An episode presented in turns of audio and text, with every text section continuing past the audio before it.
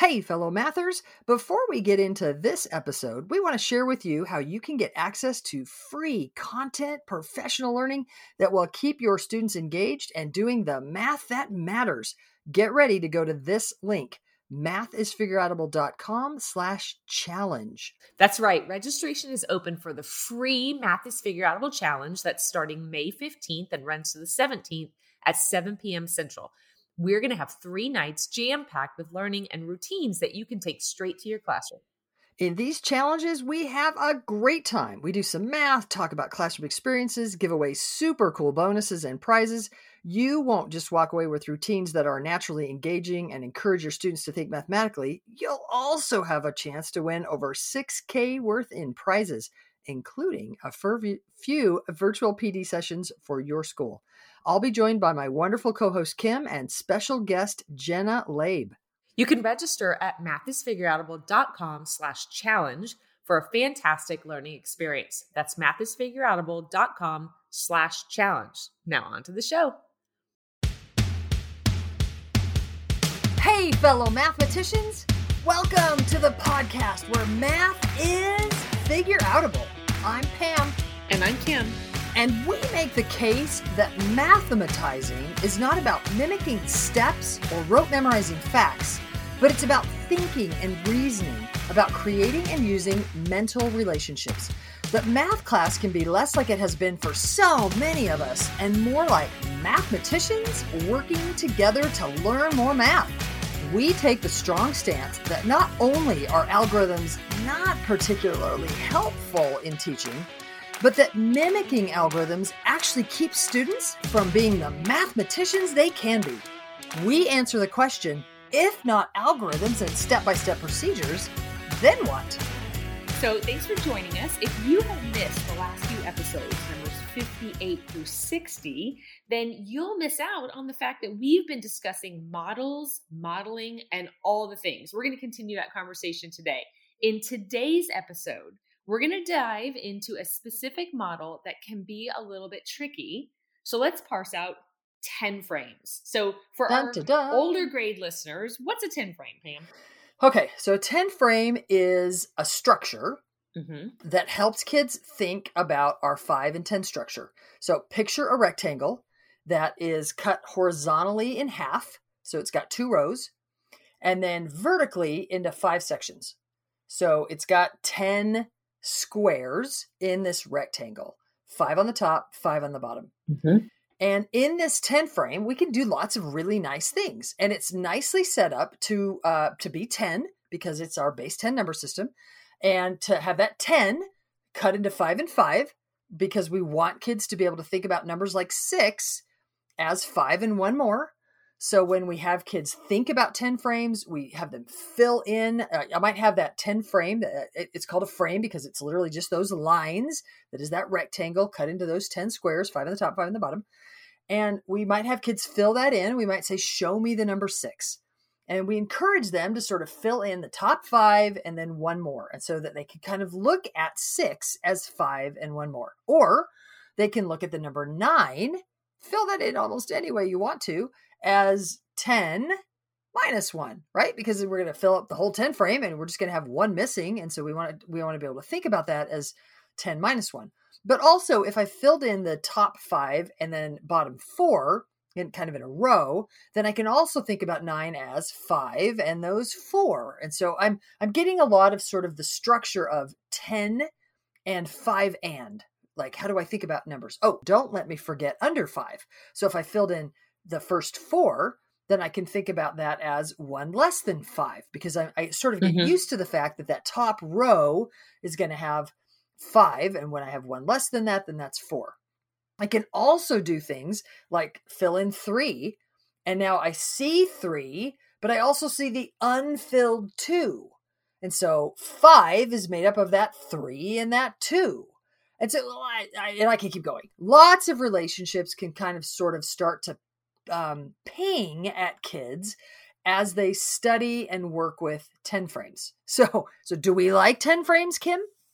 Yes, Absolutely. But Kim, you said they were tricky. What do you mean? They tricky? are tricky. So we don't we don't want to use them for too long, right? Not too long. Or too much. Or too much, right? Yeah. They have some good things about them, but but they're not our go-to model. Yeah, they are a fine model, but not a be it end all model. So in right. our modeling uh, sequence of, of, of podcasts that we've been doing, we've been advocating a paradigm about modeling mm-hmm. that is we start with a model of the situation, then we model students' thinking, and then through lots of time and experience, that model becomes a tool for thinking. But there are only certain models that we advocate because that go through that whole paradigm because there are only certain models that are really good models to be tools for thinking, to be tool right, uh, tools right. in order to think. And uh, sorry, 10 frame, you don't make the cut. You're not one of them. that doesn't mean that you're bad, you're ugly, and that we can never use them, but let's get picky. So, Kim, let me tell you a story. Okay. I was uh, doing a workshop and I had a principal come to the workshop, which is a little unusual. So, I want to give this principal some uh, kudos. He knows who he is for coming. He had a, a, teacher who had come to workshops before and was really advocating for um, change in the school. And this principal was like, I don't know. I mean, Pam sounds a little crazy. He had some confidence in mathematics and he said, I'm gonna go, I'm gonna go to the workshop. I'm gonna check this out. I'm gonna push back on what she's saying. I want to make sure that this is really good stuff. So I, I love that. Uh, I love a couple things about this principal. So he shows up at the workshop. We do a lot of work. He's like, This is amazing. You're going to revolutionize the way we teach. Uh, we're going to do this. And he went back to his school. I mean, another thing that I really like about this principal is he was working with some students. So he made time out of his week to to work with a couple of students who were um, having some struggles, and he particularly said, "I'm going to work with these students." That's awesome. And so yeah, it is awesome. So we respect him for that, right?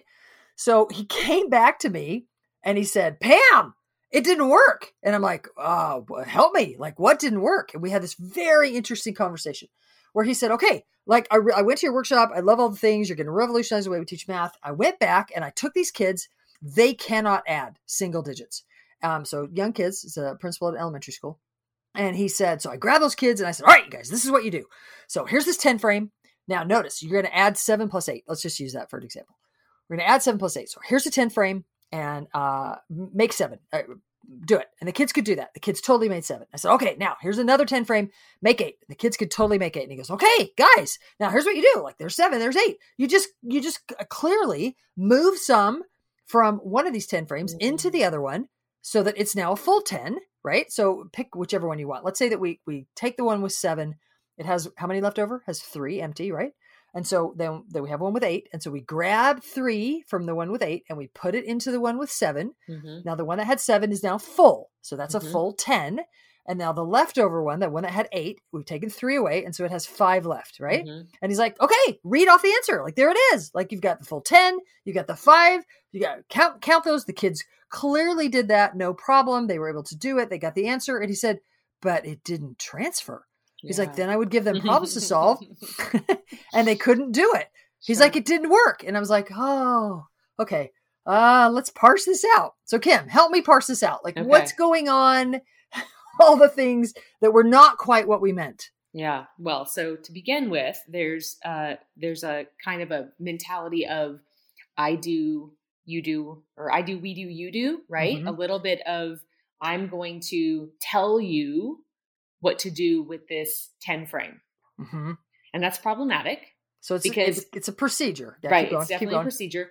Um, there's also this idea that before you, you go, before you move on, so yeah. let's stay with procedure for just a second. So I give you a 10 frame. Uh, oh, I give you two 10 frames. Uh-huh. So I provide them and now do the thing, do the thing. So that you make the seven, make the uh-huh. eight. Now move the, it's the steps, right? Now, even if you're trying to like, okay, what are we trying to find? Even if you're questioning through the yep. steps, yep. it's this idea of steps that, that belong to somebody else, right? Yeah, the steps belong yeah. to him. And he was trying to tell the steps to somebody who had not yet experienced what it meant to break apart an eight and give it, right? Like a give and take strategy to give it to the seven to create an equivalent problem, which is a sophisticated idea. And and who also hadn't like maybe thought about the fact that if I make this friendly 10, then it will be easy for me to see the 10 and that 5 left over and call that 15. If I haven't if I haven't created that idea myself, sure, then I then who cares what you just? Oh, maybe next time because I'm following your procedure. So maybe next time I'm just going to bring a couple over, and now I have nine, and I have a bunch left over. And what do I do now? Well, the, and what he saw is exactly what I'm describing. Then the kids would count them all. And he's yeah. like, I'm trying to get him out of counting. And I'm like, yeah, but they don't understand why you created the full 10. He's like, yeah. how can you not understand that? It's clear. I told them.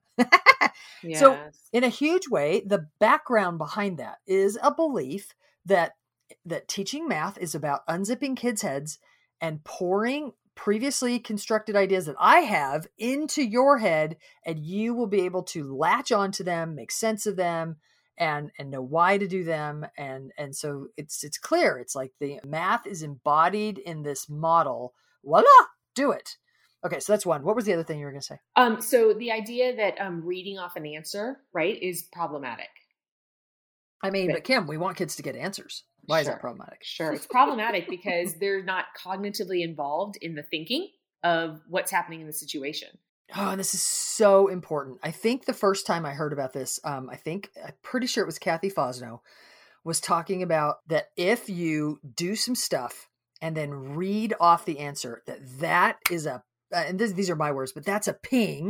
That should be a oh wait, maybe I wasn't just mathematizing that if I get to a place where that where I'm almost surprised by the answer, where yeah. I, have done a bunch of things and it's like, oh hey, look, there's the answer, means I wasn't using the relationships. Like you said, I wasn't cognitively involved in the relationships and and doing something with them to make that happen. I'm sort of like, oh hey, I, I did the thing I'm supposed to do. I moved. I made the. the I, I, maybe the kid understands I'm supposed to make one of those tens whole, and now I see a ten and a five, and so I read off that fifteen but I wasn't thinking about how eight is related to 10 and how seven is related to 10 and how eight and seven were related to each other and how those are related to 15. I was just like doing the thing, getting an answer.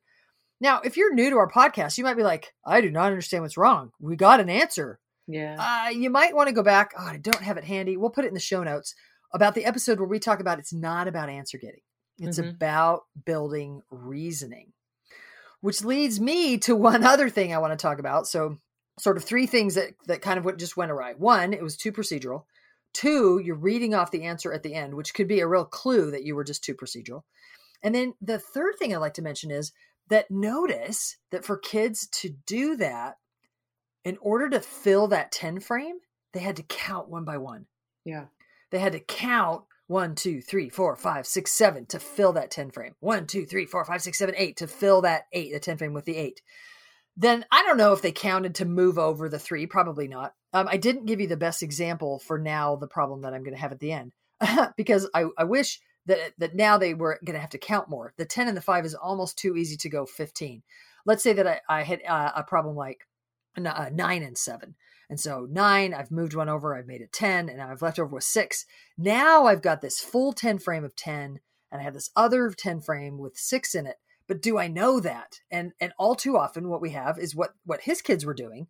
They didn't really understand why they were doing what they're doing, and so they moved things around, and then they just ended up counting one by one mm-hmm. all of the mm-hmm. counters, mm-hmm. not using the structure of the ten frame to help them see what the final result was. Right.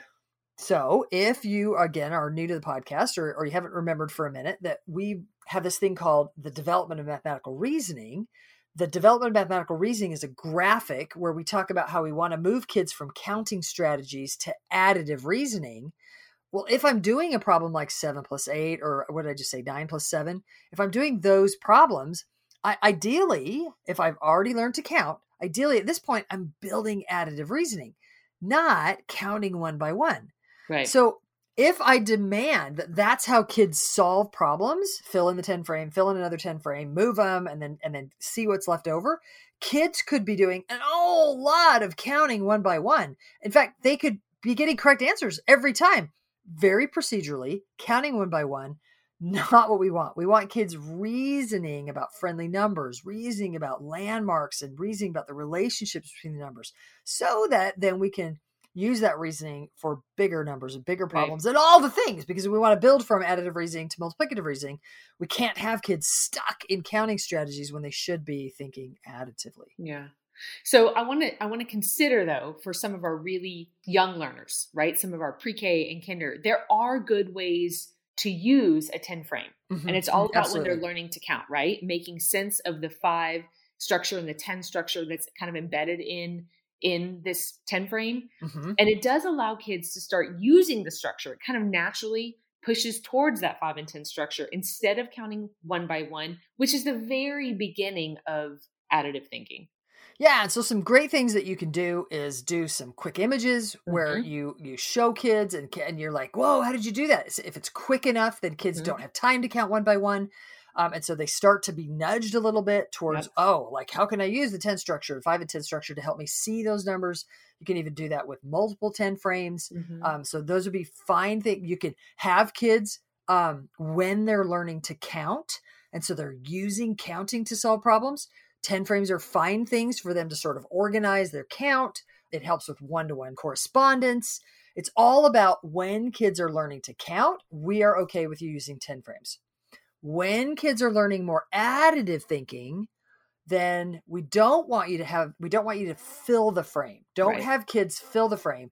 Then really use quick images. And that's kind of you'll have to show me another way to use it that's I can think of one other way. Uh, Bridges in Math uses 10 frames one other way where kids are learning additive reasoning, where they will show kids not necessarily in a quick image, but they'll show them like they I think they have uh, muddy windows on a bus, yep. where they'll have a a, a double decker bus that where you can see uh, they've got it, it's basically kind of 10 framey kind of a thing, and some of the windows have mud on them, and so you can't. Yeah, it, it's like how many how many windows are there is it how many kids can you see? I can't yeah, remember. Yeah, Is that how many kids you can I see? I think so. And so that you're sort of using the structure, and kids could count, but because some of the windows are muddy, then you're sort of like, "Ooh, can I count behind there?" And and um and and they mud out not just the windows, but like the whole area. So you can't you can't go one, two, three because it's like just this blob of mud. And so now you have to go, "Ooh, well, if I if I'm looking at this ten frame." I have to sort of know what's there and, and then and then extrapolate what's not there. Those are fine ways to use 10 frames when kids are thinking about uh, building additive reasoning. Without, it's all about you don't want to force kids to have to fill the 10 frame right. counting one counting one by one. That's the big right. idea. Well, and I was going to say that in that context of the muddy windows, that we the kids are it's given to them. The kids are not filling mm, something point, one by point. one. I think that's a good distinction. Yep. So it's all about representing a number and not doing stuff with the number, right? When we would want to use a 10 frame. Yeah. Once we yeah. need them to compute with that number, then we need a different tool. And we're going to suggest that it's a number rack and then an open number line. So we've talked about number racks a little before. Number mm-hmm. racks uh, are also called rekenreks. The, like you just said, it's those are our preferred tools: number racks and open number lines. Once kids need to compute. Yeah. So, so far in this series, we've talked about some models that we think are really good for using because they become really good tools to reason with. And that's going to be a number rack, an open number line, and ratio tables. Those are some of our favorites. Maybe yep. not all of them, but definitely some of our favorites. Sure. Okay, everybody. Next week, in the next episode, we are going to tackle some of the most controversial models Mm. Ta-da! so stay tuned. You are gonna love or hate maybe that one. It's gonna be really, really good. So we want to encourage you guys to pay attention to the next one because uh, controversy is coming. So, if you want to learn more mathematics and refine your math teaching so that you and your students are mathematizing more and more, then join the Math is Figure Figureoutable movement and help us spread the word that math is figure outable.